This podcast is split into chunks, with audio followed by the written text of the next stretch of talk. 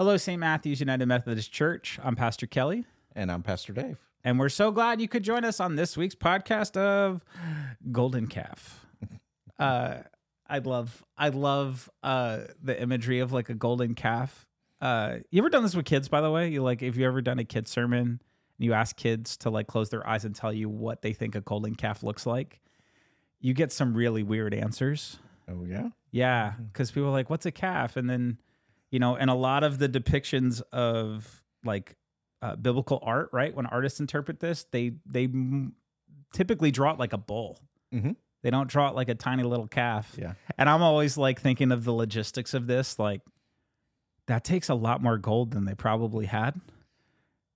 I don't know. They had a lot of gold. They did have a lot of gold. Yeah. I'm like, Moses, how Well- long were you got? and if you read the passage, they only used the earrings that they had. There's a thread there we are not going to pull on, uh, but we're so glad you could join us today. Uh, this is the last one. No. Ah, One more. one more, one more of Exodus. I've been having a blast at Exodus, though. This has been great. Oh, look, the spirit's here too. Yay!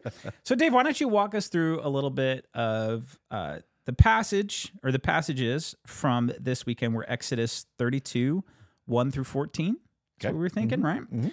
Uh, and you entitled your sermon Golden Calf. Very inventive, wasn't it? Creative kind of Yeah. sermon title. I've heard this story before. uh, but yeah, why don't you walk us through a little bit about the sermon and, and the passages? Okay. Well, in the, in the passage in Scripture, of course, uh, Moses is leading the the people. Um, we continue can continue that thread. Lead, uh, led them out of Egypt, have led them through the Red Seas, led them through times of hunger, and and reminded them of God's presence all along. Mm. And so, uh, at this point, the people are camped out at Mount Sinai. Uh, Moses has gone up to talk with God. Uh, as we read the scripture, we kind of we hear that conversation Moses is having with God. So, uh, you know, the the focus is there, so we know what's going on. But the people are disconnected from that, and so they don't hear, they don't realize what's going on. Uh, but they know that Moses has been gone a long time, far too long in their minds. Moses has been gone.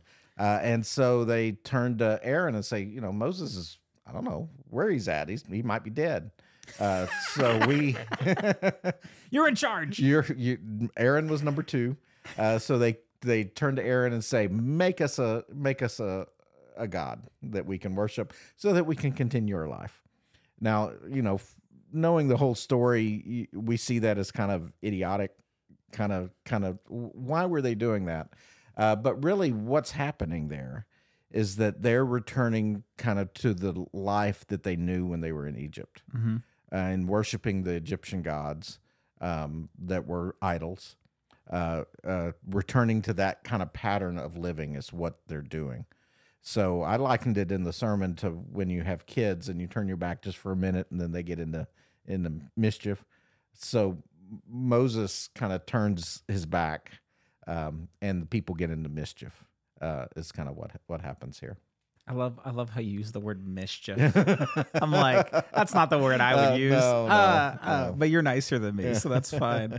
Uh, you know what's funny? You're saying that, and I keep thinking of being a youth pastor, and the and the unfair label that is given to every youth worker everywhere of like we're always in trouble for something, and you know sometimes the shoe does fit.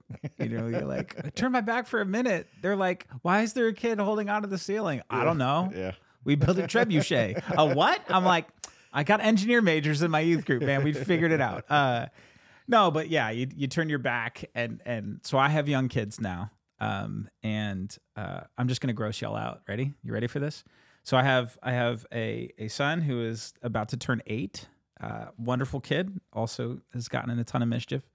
Uh, he's not really uh, uh, sinister, like insidious with his stuff, though. He's very like tame Mhm. with his mischief. My daughter, though, she's gonna turn one in like a week and a half, and this girl, that's right. Hope you're not squeamish. Is obsessed with eating dog hair. It is and it is the worst. It is terrible. And so every time she finds, and we have a Samoyed, by the way, in South Texas, so like shedding everywhere. And so there's no shortage of supply.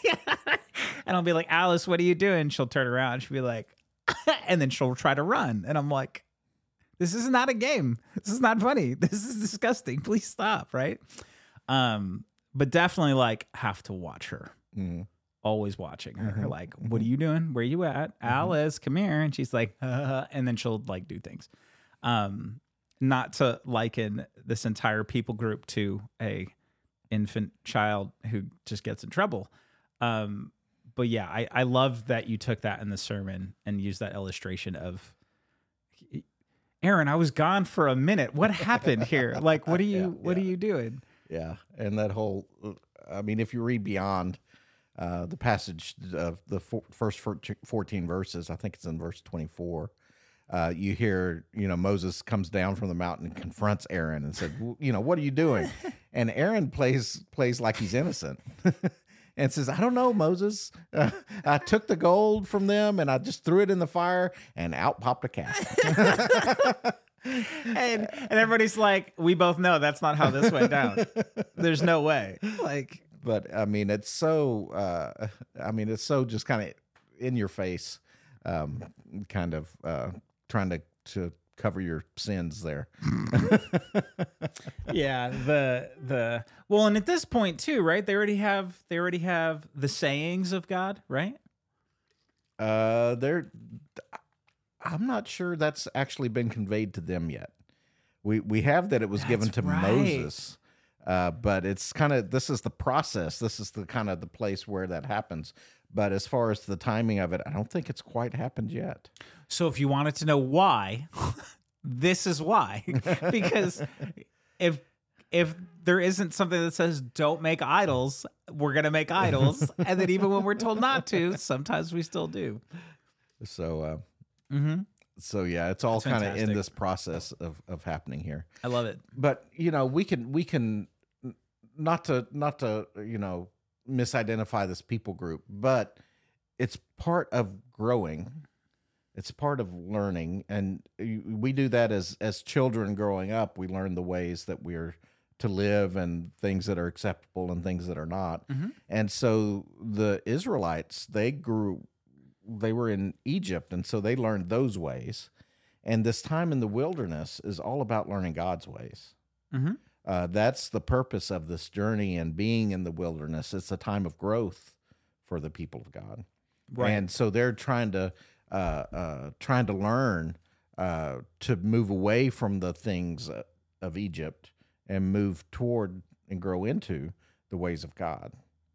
Uh, and so that's kind of what is going on. So so they're the uh, uh, the equivalence there to to kids is it's a time of growth. It's Mhm. a time of maturing. It's a time of learning new things, uh, learning to be a new people, learning to be the people of God. Right. Right. And and and during this entire podcast series this this summer, right, we spent I think a lot of time talking about the difference between, you know, obedience or living with God and just doing things cuz we have to or so that we don't get in trouble or so we don't do the wrong thing, right? And I think that one of the things that's important is so we're we're talking and, and threads I'm hearing from you uh, there are a lot of like our context right of how do we interact with that? How do we learn? How do we grow right? Mhm. and I think for me there's a, a a part of a component of that as well right is like well what does God do in the midst of that? Mhm. like how do we know how God is going to respond and or answer when we go outside the bounds or we or we do something we're not supposed to do uh, knowingly and unknowingly? And and one of the reasons I I treasure scripture so much is there's a people group that write about themselves in very unflattering ways that kind of talk about not just the consequences of actions and the accountability to being what God has called us to be, but what God does in response to those things. And so, to your point, right? Like they're in the wilderness, they've completely left the structure politically, power dynamics, economically, socially. It's just been torn from them, it's mm-hmm. gone. And they're having to figure out how to like do that together Mhm. and with God, because God's called them out to be God's people. And I think God's also kind of alluded to, right, in, in the wilderness that they're going to be taught how to do that, right? And so they're still in this like waiting period, and and Moses has gone to kind of conve- convene with God, and, And so they immediately they twist they twist Aaron's arm, and they're like, "Hey, man, fix it, right? Like do the thing." Because I can't wait anymore. Um, and so there but there is that concept of like part of part of what I love about this experience is you know we're not going to get into the verses like right after this because there's some like serious consequences. Um but the but the overarching theme here right and the, and the thing is that God wants to be with people. And God wants people to want to be with God too. And God wants to do life with everybody in in a relational context. And so what we see here is I think God constantly, consistently not only prioritizes that, makes ways for that to be accomplished if we meet God in that. Mm-hmm. And uh, they they royally screw this up here. Well, yeah, and, and I, to to to follow on what you're saying there, God made us to be in relationship uh, with God, mm-hmm. and so this passage is saying be in relationship with God. Mm-hmm not to be in relationship with idols or those other things that mm. we hmm. put in God's place. Right. Um, so that's really where that where this kind of passage fits in is that people are misplacing um, the, the relationship that God wants. Yeah. Um, they're misplacing that with the idol and and we could name you know all kind of things that we do that with today that we make idols uh, that don't look like the golden calf uh, but it's still where we put other things in the place where God wants to be in our life.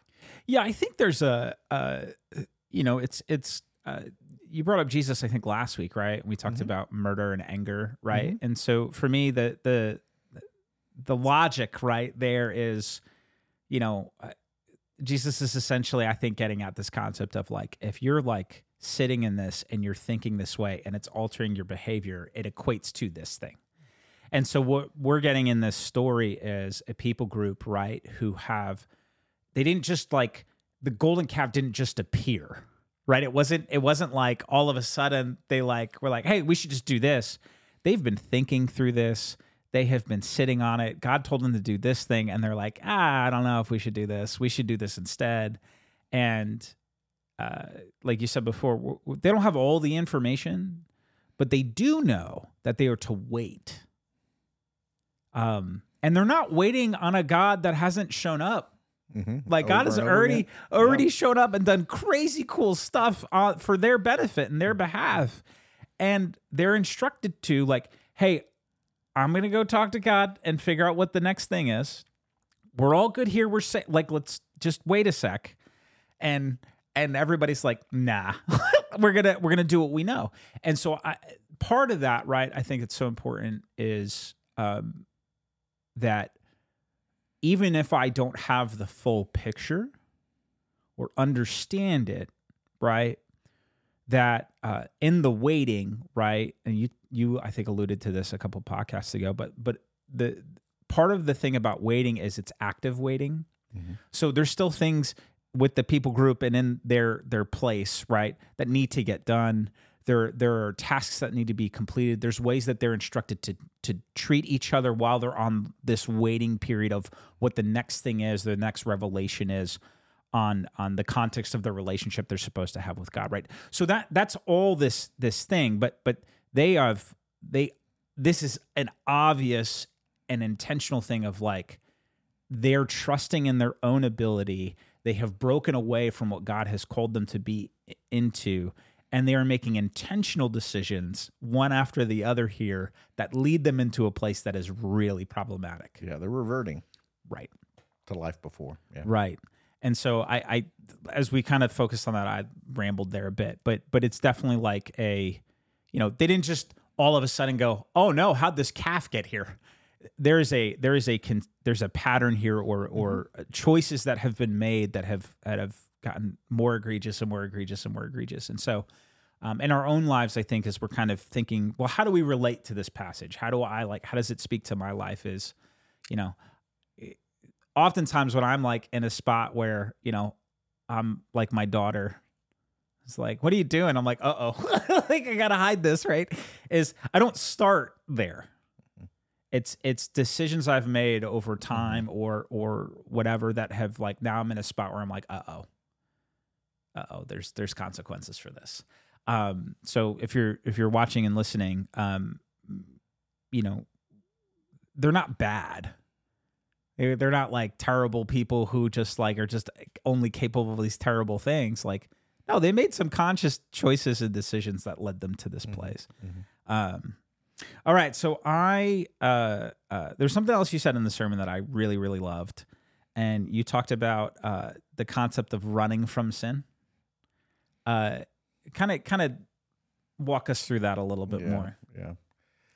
Well, I, I think the thread to get there, um, I, you know, I thought about the golden calf and how the people felt that that God was not present. Moses was was not present with them, Right.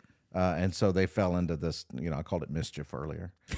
um, I you know I think back to the other big kind of big story about sin in Scripture is the story of the of apple, Adam and Eve eating the apple in the garden.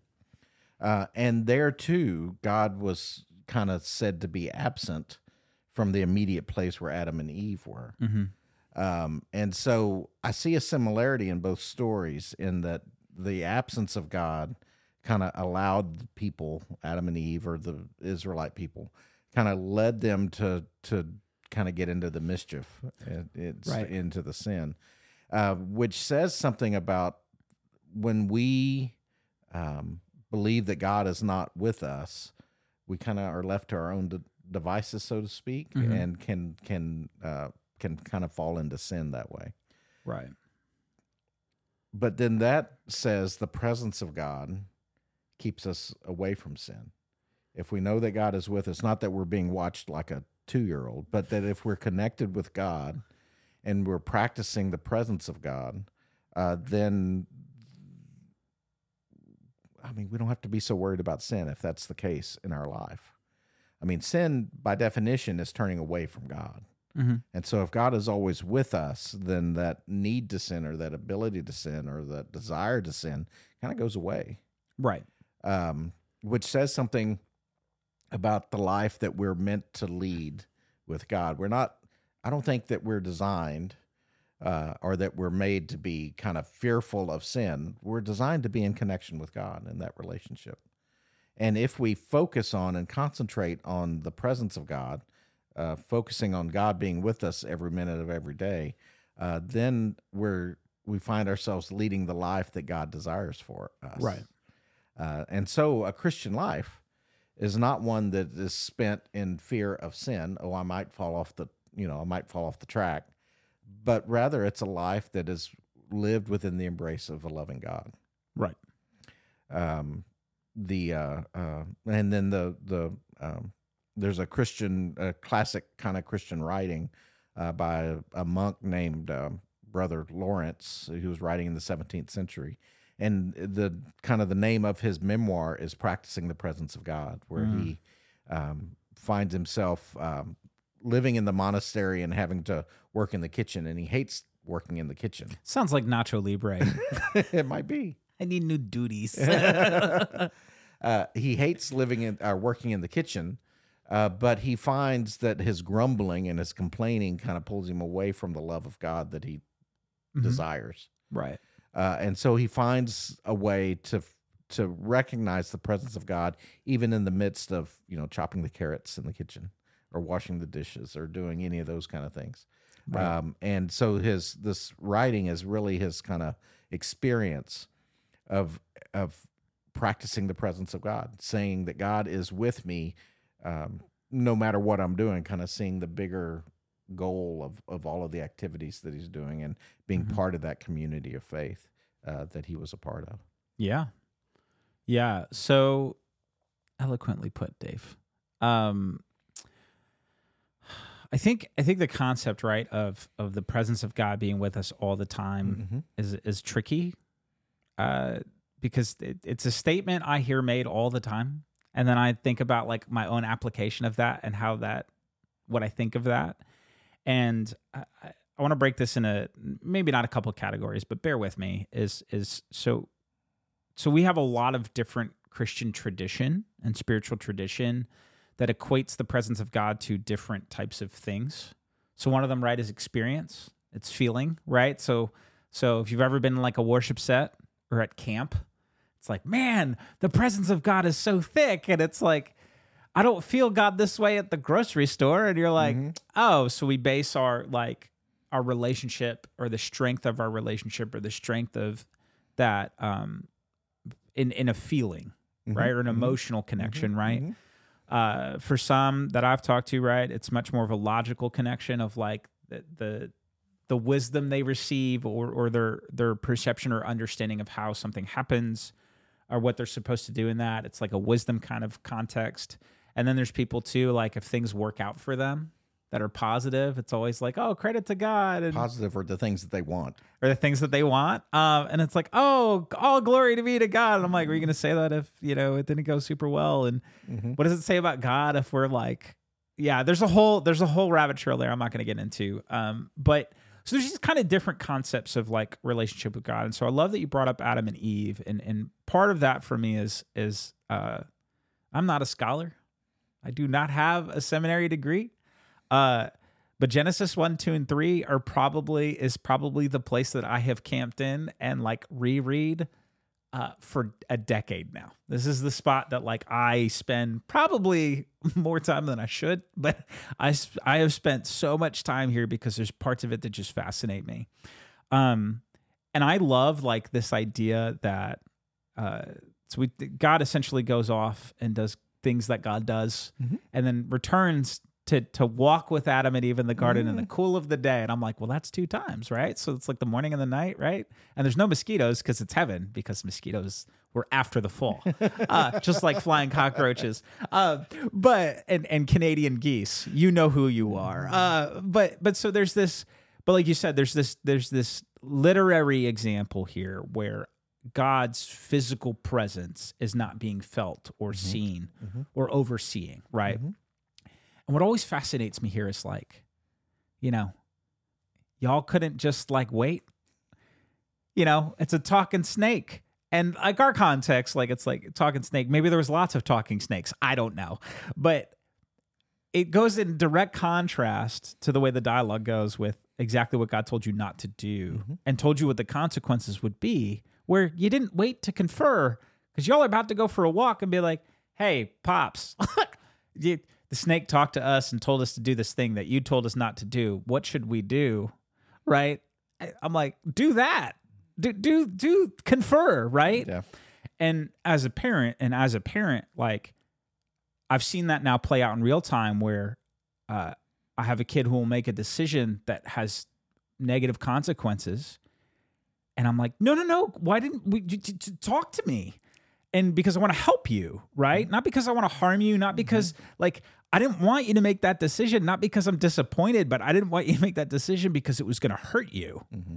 And so now we've got to like work out the relational context of that. And so like I love that you bring this up here because I think this kind of all the way back to Exodus here. This plays out in real time again. Mm-hmm. Where they're given an instruction, God has shown up in miraculous cool ways and goes, "Hey, I want to be with you. We are together now." And they I think what's happening here is is and and this is totally off script here. Um but this is a problem I see in our modern day Christianity where we put we make people God instead of God God. So Moses is like the anchor. And Moses, so dad has gone to go talk with bigger parent. and so, uh oh. He's, what if, what if Pops doesn't come back? Then what do we do? And so then the fear sets in and all this other stuff. And so their, their hope is not that they are all connected to God because God is with them they've i think they've relinquished a lot of that to moses's person mm-hmm. Mm-hmm. moses is the special one moses is the one that god like is everything's going to come through here and they've completely abandoned like their understanding of it. so they're trying to figure out what the next step is and so in our own lives i think where this applies in and i want to hear your thoughts on this too is um you know i'm a pastor vocationally right and I can't tell you how often I talk to people and go, listen, I am not more special. I am not more important. I don't have some special like background clearance to get to God. I'm swiping like I'm in the military, right? Like the door in the movies where I can go talk to God and like I get I get closer proximity or, or better perks than you do. Um, and it, it doesn't work that way. And so I think there's this whole thing happening where they don't wait. They their trust is being challenged. And they revert back to this concept of this idea of like, well, we know this and it worked for the Egyptians. Why wouldn't it work for us? Mhm. And it's like, oh no, this is gonna go so bad. Yeah, the really the entire book of Exodus, you could see it as people learning to be the people of God Mm-hmm. and seeking the presence of God. And you can track kind of that presence of God idea throughout Exodus. So in the beginning, God is the God of their ancestors, Jacob and Isaac and Abraham. Um, then God moves to live on the mountain, Sinai, Horeb, uh, where you know the burning bush happened, um, uh, and and now all of this this recent activity as we get further into the book, and then the presence of God gets transferred into the Ark of the Covenant, uh, that can then travel with the people uh, as they go through the the wilderness. That comes, you know, it's coming up in the story of Exodus. And by the way, I'm not going to cover all of that in the in the ser- in the series, but it's really about the presence of God moving from a God who is absent or distant or the God of our ancestors to living in camp with us. Mm-hmm. Um, and you can trace that presence of God as the people learn to be the people of God. The presence of God becomes closer, Right. progressively closer as we go through uh, the book of Exodus to uh, you Right. know at the end where God is in the camp with them traveling through the desert and then into the Holy Land. And so the book of Exodus, the story of Exodus, is really about the presence of God becoming closer to the people. Mm-hmm. Um, and so that's that thread that gets that can that really pulls through all of Exodus, looking past all the all the miracles and all the the cool stuff, Right. Right. um, the the visual kind of graphics to really God becoming personal Mhm. um, to the to the people of God. right. Yeah. That's awesome. hmm That's awesome. I guess my, my final thought would would be this is um you know what I'm hearing and, and what we've been talking about with being with God and, and being in presence with God and learning how to be the people of God is not a question of worthiness or performance. Mhm. So often in my life, that's where it gets confused. Or what I've been taught or what I received was like, okay, if I do this, then this will this is this good thing will happen. And yes, I'm not saying w- with that go go build a golden calf. Please don't. Uh, but Throw some gold in the fire. yeah, yeah, yeah. Don't do that. Uh, don't do that. But but what that means is that what it what I think is at the core of being people of God is that's not a worthiness or or or uh, you know earning things. It's learning to be who I was intended to be, and us learning who we were intendedly or, or intentionally created to be. And when you start to look at it, I think from that perspective, it's like, oh, I'm not like doing something I'm not.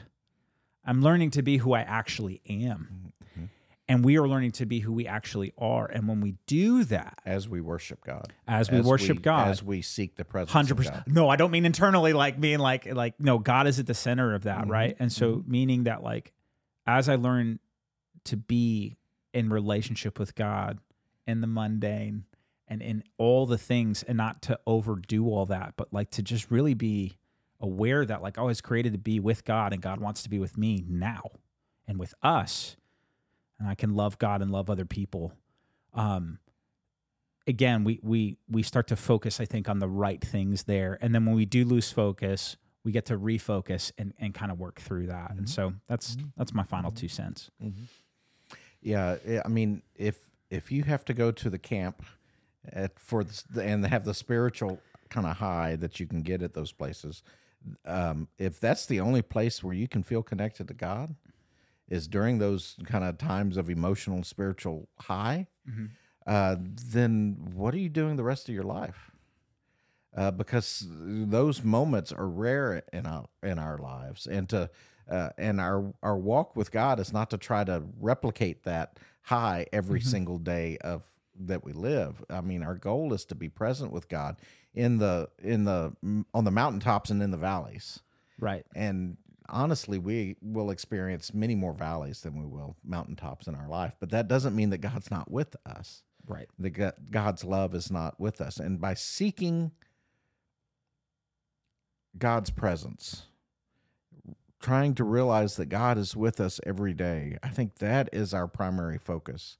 Uh, but so much of kind of the cultural practice of Christianity today is about sin and and not sinning and trying to stay away from sin. And if that's our focus, then we're missing the grace. Well, yeah, because sin isn't God. Right. so in a way, you're right. We've made sin the idol. If we're if we're just trying to to keep from sinning, we've missed the point. Um, but if we're seeking God's presence to know that God is with us every minute of every day, understanding what love means, Mm. um, then that's the path that we're made to be on, Right. uh, and that's the more wholesome path um, that that we're called to. Amen, brother. Amen. Pastor Kelly, And I'm Pastor Dave. and we'll catch you next week for the final episode of Exodus. See you then. Bye bye.